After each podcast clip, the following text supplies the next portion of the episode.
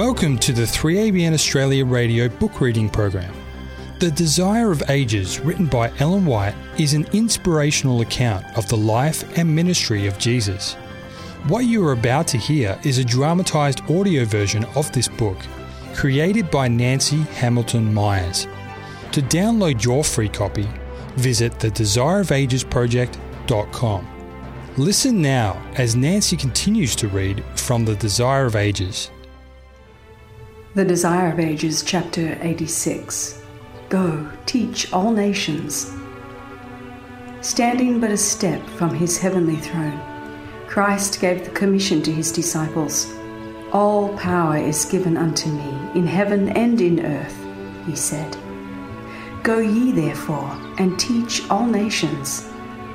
Go ye into all the world, and preach the gospel to every creature. Again and again the words were repeated, that the disciples might grasp their significance.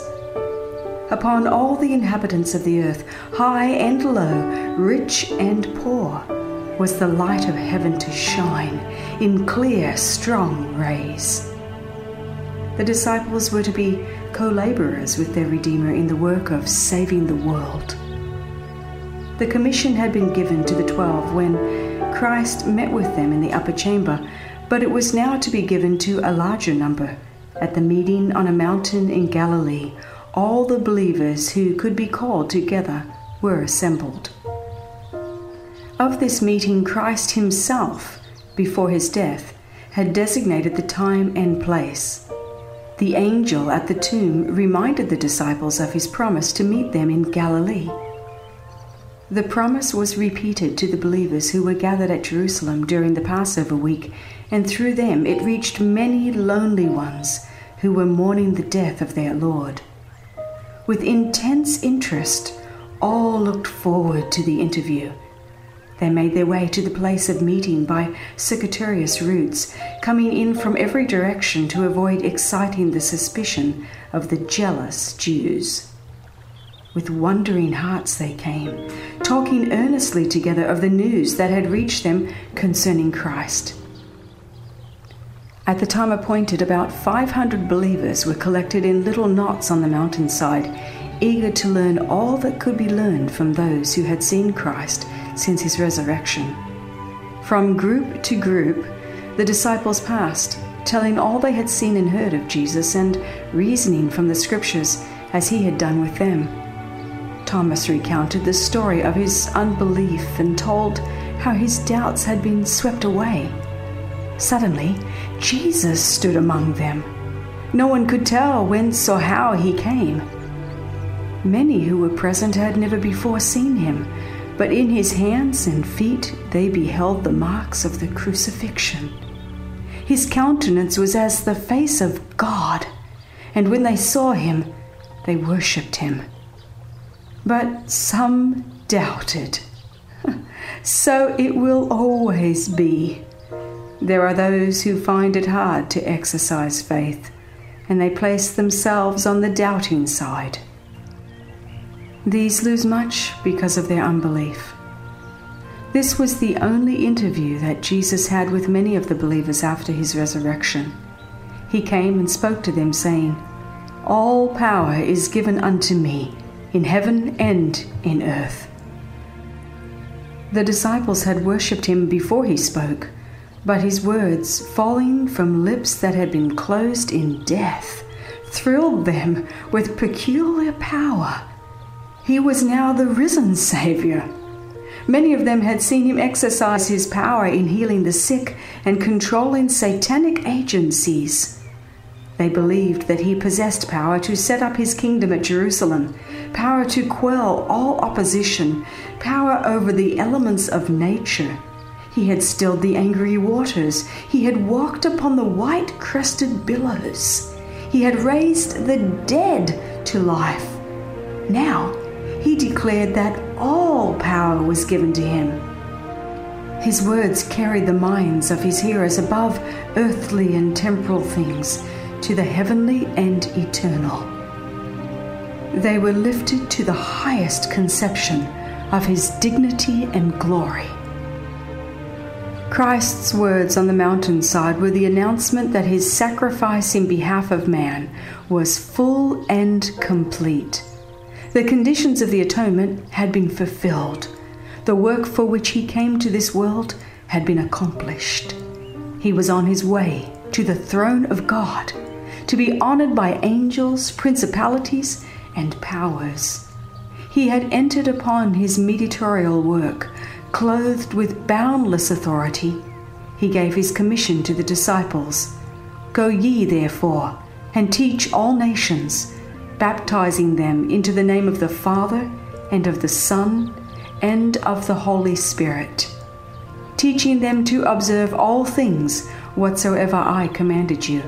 And lo, I am with you always, even unto the end of the world. The Jewish people had been made the depositaries of sacred truth, but Phariseeism had made them the most exclusive, the most bigoted of all the human race. Everything about the priests and rulers, their dress, customs, ceremonies, traditions, made them unfit to be the light of the world. They looked upon themselves, the Jewish nation, as the world. But Christ commissioned his disciples to proclaim a faith and worship that would have in it nothing of caste or country, a faith that would be adapted to all peoples, all nations, all classes of men. Before leaving his disciples, Christ plainly stated the nature of his kingdom. He called to their minds what he had previously told them concerning it he declared that it was not his purpose to establish in this world a temporal, but a spiritual kingdom. He was not to reign as an earthly king on David's throne. Again, he opened to them the scriptures, showing that all he had passed through had been ordained in heaven, in the councils between the Father and himself. All had been foretold by men, inspired by the Holy Spirit. He said, you see that all I have revealed to you concerning my rejection as the Messiah has come to pass. All I have said in regard to the humiliation I should endure and the death I should die has been verified. On the third day I rose again. Search the Scriptures more diligently, and you will see that in all these things the specifications of prophecy concerning me have been fulfilled. Christ commissioned his disciples to do the work he had left in their hands, beginning at Jerusalem. Jerusalem had been the scene of his amazing condescension for the human race. There he had suffered, been rejected, and condemned. The land of Judea was his birthplace. There, clad in the garb of humanity, he had walked with men, and few had discerned how near heaven came to the earth when Jesus was among them. At Jerusalem, the work of the disciples must begin. In view of all that Christ had suffered there and the unappreciated labor he had put forth, the disciples might have pleaded for a more promising field. But they made no such plea. The very ground where he had scattered the seed of truth was to be cultivated by the disciples and the seed would spring up and yield an abundant harvest. In their work, the disciples would have to meet persecution through the jealousy and hatred of the Jews, but this had been endured by their Master, and they were not to flee from it. The first offers of mercy must be made to the murderers of the Saviour. And there were in Jerusalem many who had secretly believed on Jesus, and many who had been deceived by the priests and rulers. To these also the gospel was to be presented. They were to be called to repentance. The wonderful truth that through Christ alone could remission of sins be obtained was to be made plain. While all Jerusalem was stirred by the thrilling events of the past few weeks, the preaching of the gospel would make the deepest impression. But the work was not to stop here. It was to be extended to the earth's remotest bounds. To his disciples, Christ said, You have been witnesses of my life of self sacrifice in behalf of the world, You have witnessed my labor for Israel, although they would not come unto me, that they might have life. Although priests and rulers have done to me as they listed, although they have rejected me as the scriptures foretold, they shall have still another opportunity of accepting the Son of God. You have seen that all who come to me, confessing their sins, I freely receive. Him that cometh to me, I will in no wise cast out. All who will may be reconciled to God and receive everlasting life. To you, my disciples, I commit this message of mercy. It is to be given to Israel first, and then to all nations, tongues, and peoples. It is to be given to the Jews and Gentiles. All who believe are to be gathered into one church. Through the gift of the Holy Spirit, the disciples were to receive a marvelous power. Their testimony was to be confirmed by signs and wonders. Miracles would be wrought, not only by the apostles, but by those who received their message. Jesus said, In my name shall they cast out devils, and they shall speak with new tongues. They shall take up serpents, and if they drink any deadly thing, it shall not hurt them. They shall lay hands on the sick, and they shall recover. At that time, poisoning was often practiced. Unscrupulous men did not hesitate to remove by this means those who stood in the way of their ambition. Jesus knew that the life of his disciples would be imperiled. Many would think it doing God's service to put his witnesses to death. He therefore promised them protection from this danger.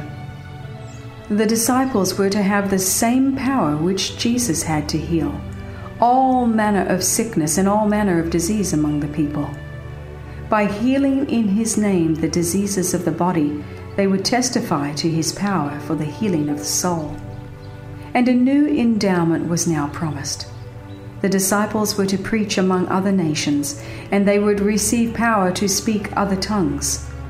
The apostles and their associates were unlettered men, yet through the outpouring of the Spirit on the day of Pentecost, their speech, whether in their own tongue or a foreign language, became pure, simple, and accurate, both in word and in accent. Thus Christ gave his disciples their commission. He made full provision for the prosecution of the work and took upon himself the responsibility for its success. So long as they obeyed his word and worked in connection with him, they could not fail. Go to all nations, he bade them. Go to the farthest parts of the habitable globe, but know that my presence will be there. Labor in faith and confidence, for the time will never come when I will forsake you. The Saviour's commission to the disciples included all the believers.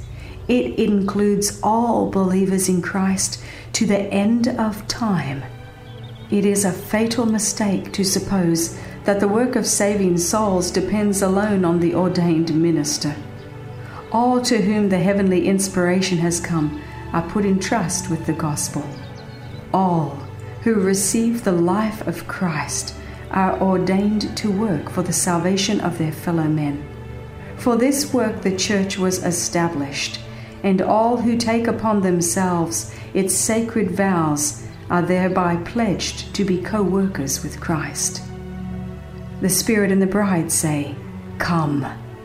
And let him that heareth say, Come. Everyone who hears is to repeat the invitation Whatever one's calling in life, his first interest should be to win souls for Christ. He may not be able to speak to congregations, but he can work for individuals. To them, he can communicate the instruction received from his Lord. Ministry does not consist alone in preaching. Those minister who relieve the sick and suffering, helping the needy, speaking words of comfort to the desponding and those of little faith. Nigh and afar off are souls weighed down by a sense of guilt. It is not hardship, toil, or poverty that degrades humanity. It is guilt, wrongdoing. This brings unrest and disaffection. Christ would have his servants minister to sin sick souls. The disciples were to begin their work where they were. The hardest and most unpromising field was not to be passed by. So every one of Christ's workers is to begin where he is. In our own families may be souls hungry for sympathy, starving for the bread of life. There may be children to be trained for Christ. There are heathen at our very doors.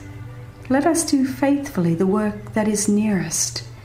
Then let our efforts be extended as far as God's hand may lead the way.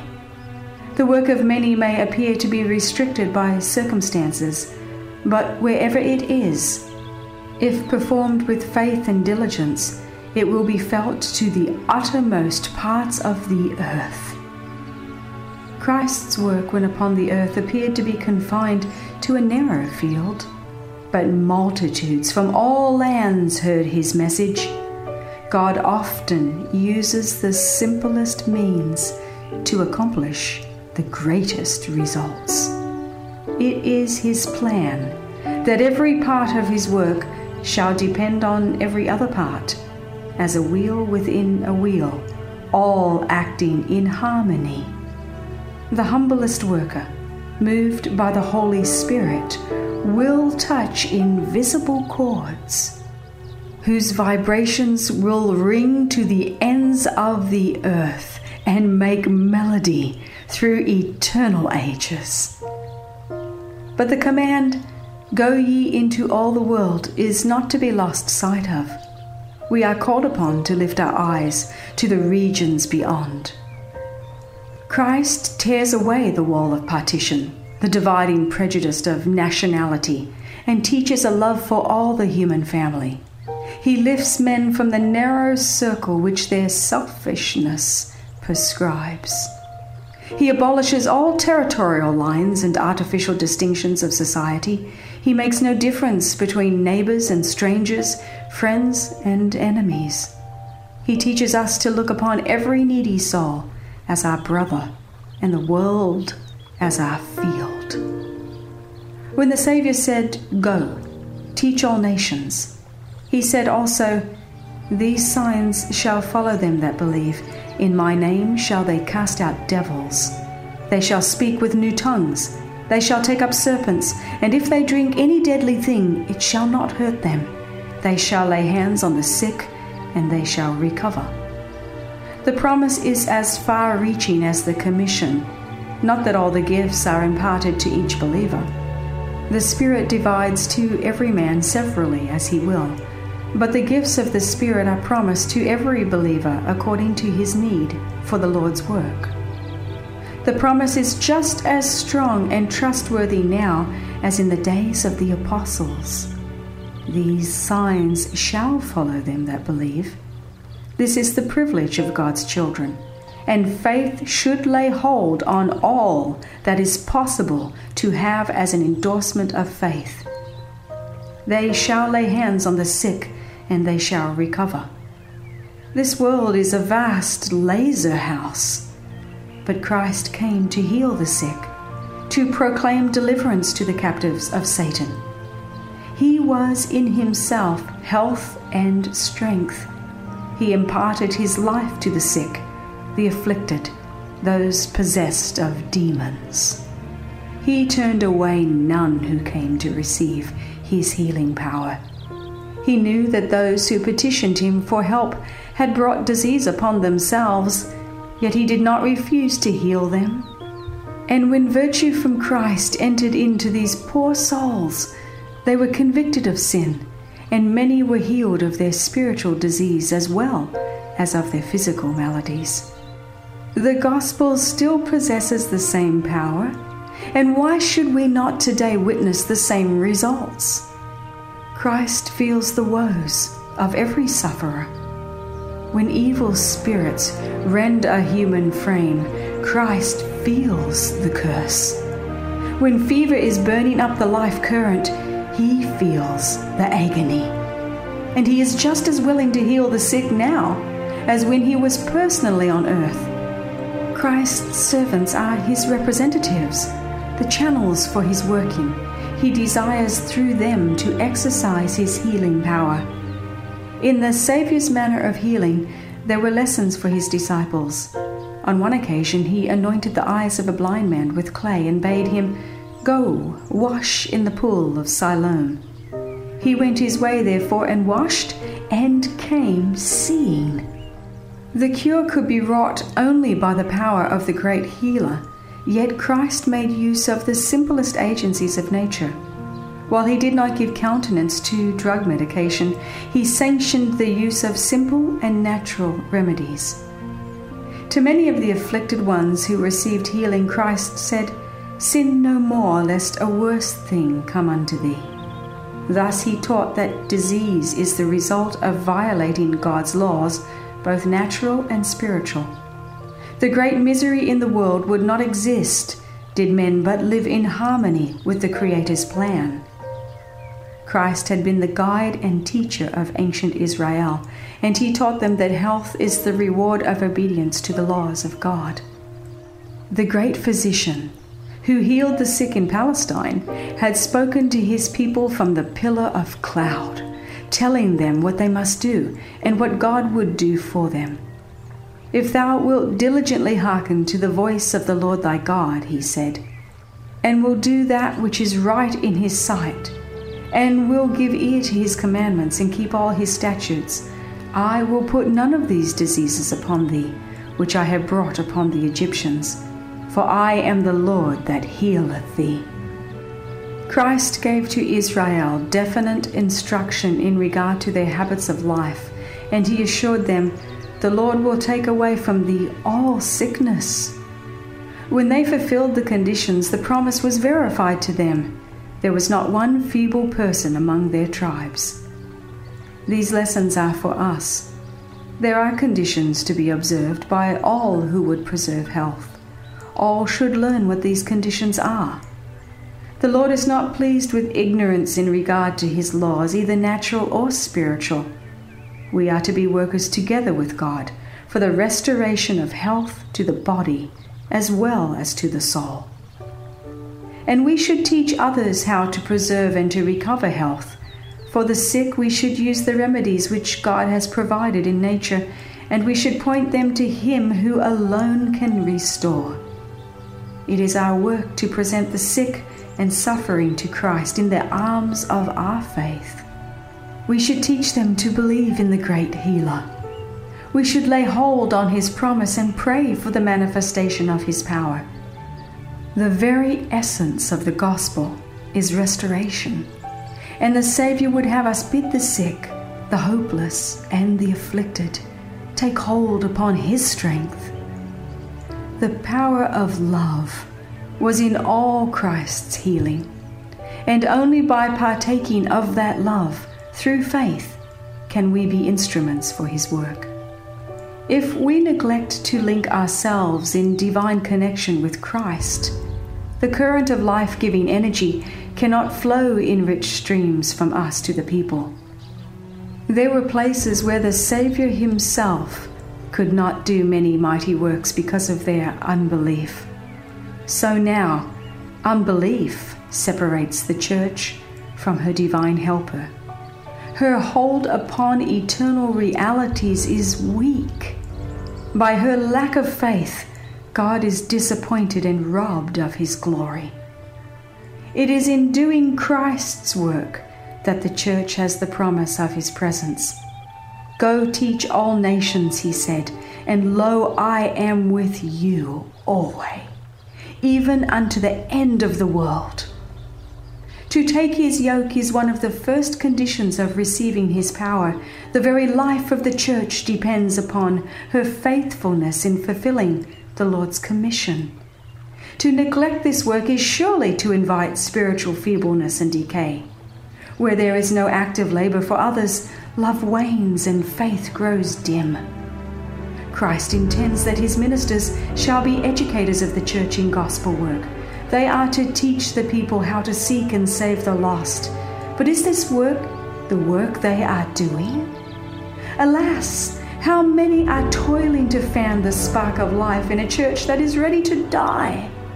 How many churches are tended like sick lambs by those who ought to be seeking for the lost sheep? And all the time, millions upon millions without Christ are perishing. Divine love has been stirred to its unfathomable depths for the sake of men, and angels marvel to behold in the recipients of so great love a mere surface gratitude.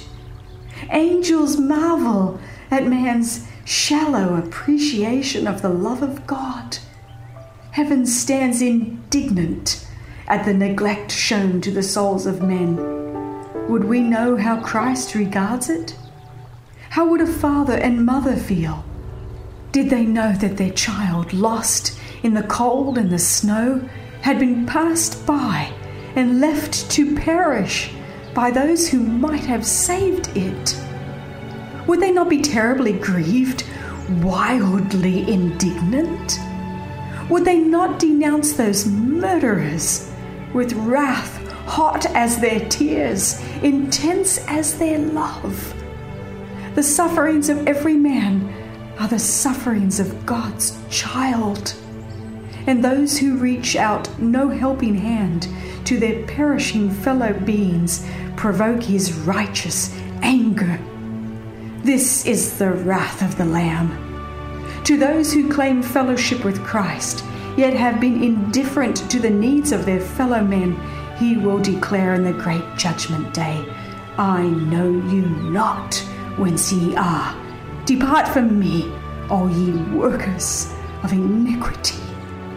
In the commission to his disciples, Christ not only outlined their work, but gave them their message.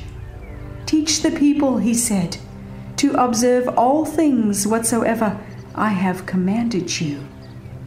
The disciples were to teach what Christ had taught, that which he had spoken, not only in person, but through all the prophets and teachers of the Old Testament, is here included. Human teaching is shut out. There is no place for tradition, for man's theories and conclusions, or for church legislation. No laws ordained by ecclesiastical authority are included in the commission. None of these are Christ's servants to teach. The law and the prophets, with the record of his own words and deeds, are the treasure committed to the disciples to be given to the world. Christ's name is their watchword, their badge of distinction, their bond of union, the authority for their course of action, and the source of their success. Nothing that does not bear his superscription is to be recognized in his kingdom. The gospel is to be presented not as a lifeless theory, but as a living force to change the life. Christ desires that the receivers of his grace shall be witnesses to its power. Those whose course has been most offensive to him, he freely accepts when they repent. He imparts to them His divine Spirit, places them in the highest positions of trust, and sends them forth into the camp of the disloyal to proclaim His boundless mercy. He would have His servants bear testimony to the fact that through His grace men may possess Christ likeness of character and may rejoice in the assurance of His great love. He would have us bear testimony to the fact that he cannot be satisfied until the human race are reclaimed and reinstated in their holy privileges as his sons and daughters.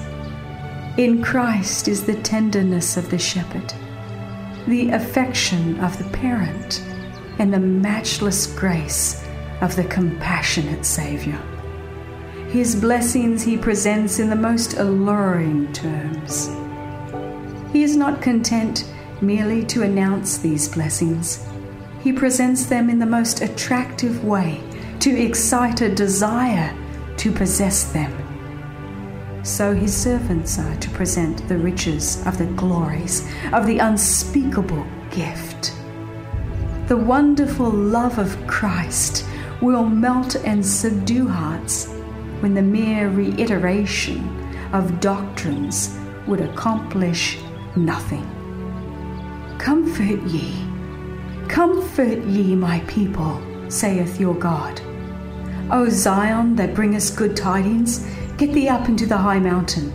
O Jerusalem, that bringest good tidings, lift up thy voice with strength. Lift it up, be not afraid. Say unto the cities of Judah, Behold your God. He shall feed his flock like a shepherd. He shall gather the lambs with his arms and carry them in his bosom. Tell the people of him who is the chiefest among ten thousand, and the one altogether lovely. Words alone cannot tell it. Let it be reflected in the character and manifested in the life. Christ is sitting for his portrait in every disciple. Every one God has predestined to be conformed to the image of his Son. In every one, Christ's long suffering love, his holiness, meekness, mercy, and truth are to be manifested to the world. The first disciples went forth preaching the word. They revealed Christ in their lives, and the Lord worked with them, confirming the words with signs following. These disciples prepared themselves for their work before the day of Pentecost, they met together and put away all differences. They were of one accord. They believed Christ's promise that the blessing would be given, and they prayed in faith. They did not ask for a blessing for themselves merely, they were weighted with the burden of the salvation of souls. The gospel was to be carried to the uttermost parts of the earth, and they claimed the endowment of power that Christ had promised. Then it was that the Holy Spirit was poured out, and thousands were converted in a day. So it may be now. Instead of man's speculations, let the Word of God be preached. Let Christians put away their dissensions and give themselves to God for the saving of the lost. Let them in faith ask for the blessing, and it will come. The outpouring of the Spirit in apostolic days was the former rain, and glorious was the result.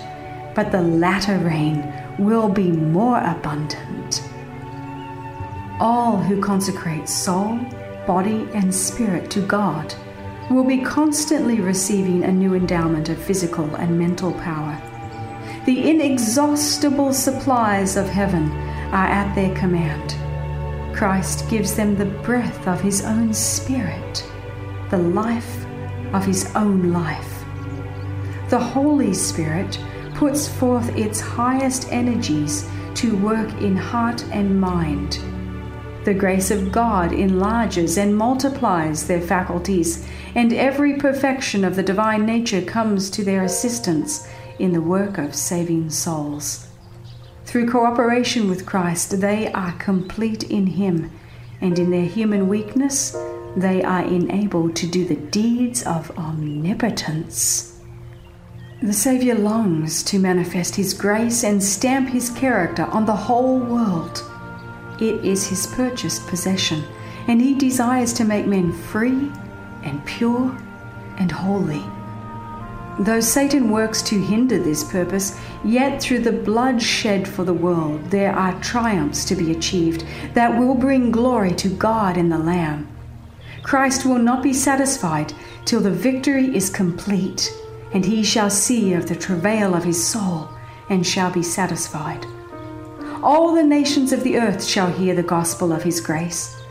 Not all will receive his grace, but a seed shall serve him. It shall be accounted to the Lord for a generation.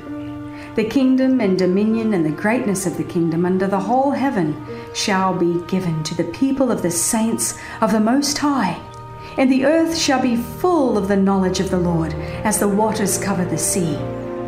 The kingdom and dominion and the greatness of the kingdom under the whole heaven shall be given to the people of the saints of the Most High. And the earth shall be full of the knowledge of the Lord, as the waters cover the sea. So shall they fear the name of the Lord from the west, and his glory from the rising of the sun. How beautiful! Upon the mountains are the feet of him that bringeth good tidings, that publisheth peace, that bringeth good tidings of good that publisheth salvation, that saith unto Zion, Thy God reigneth. Break forth into joy, sing together, ye waste places, for the Lord hath comforted his people.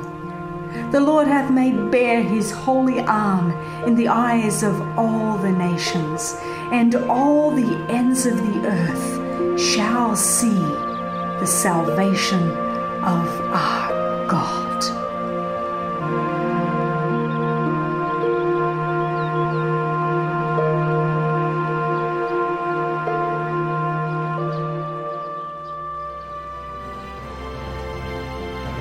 Join us next time as Nancy Hamilton Myers continues her dramatised audiobook, The Desire of Ages, written by Ellen G. White.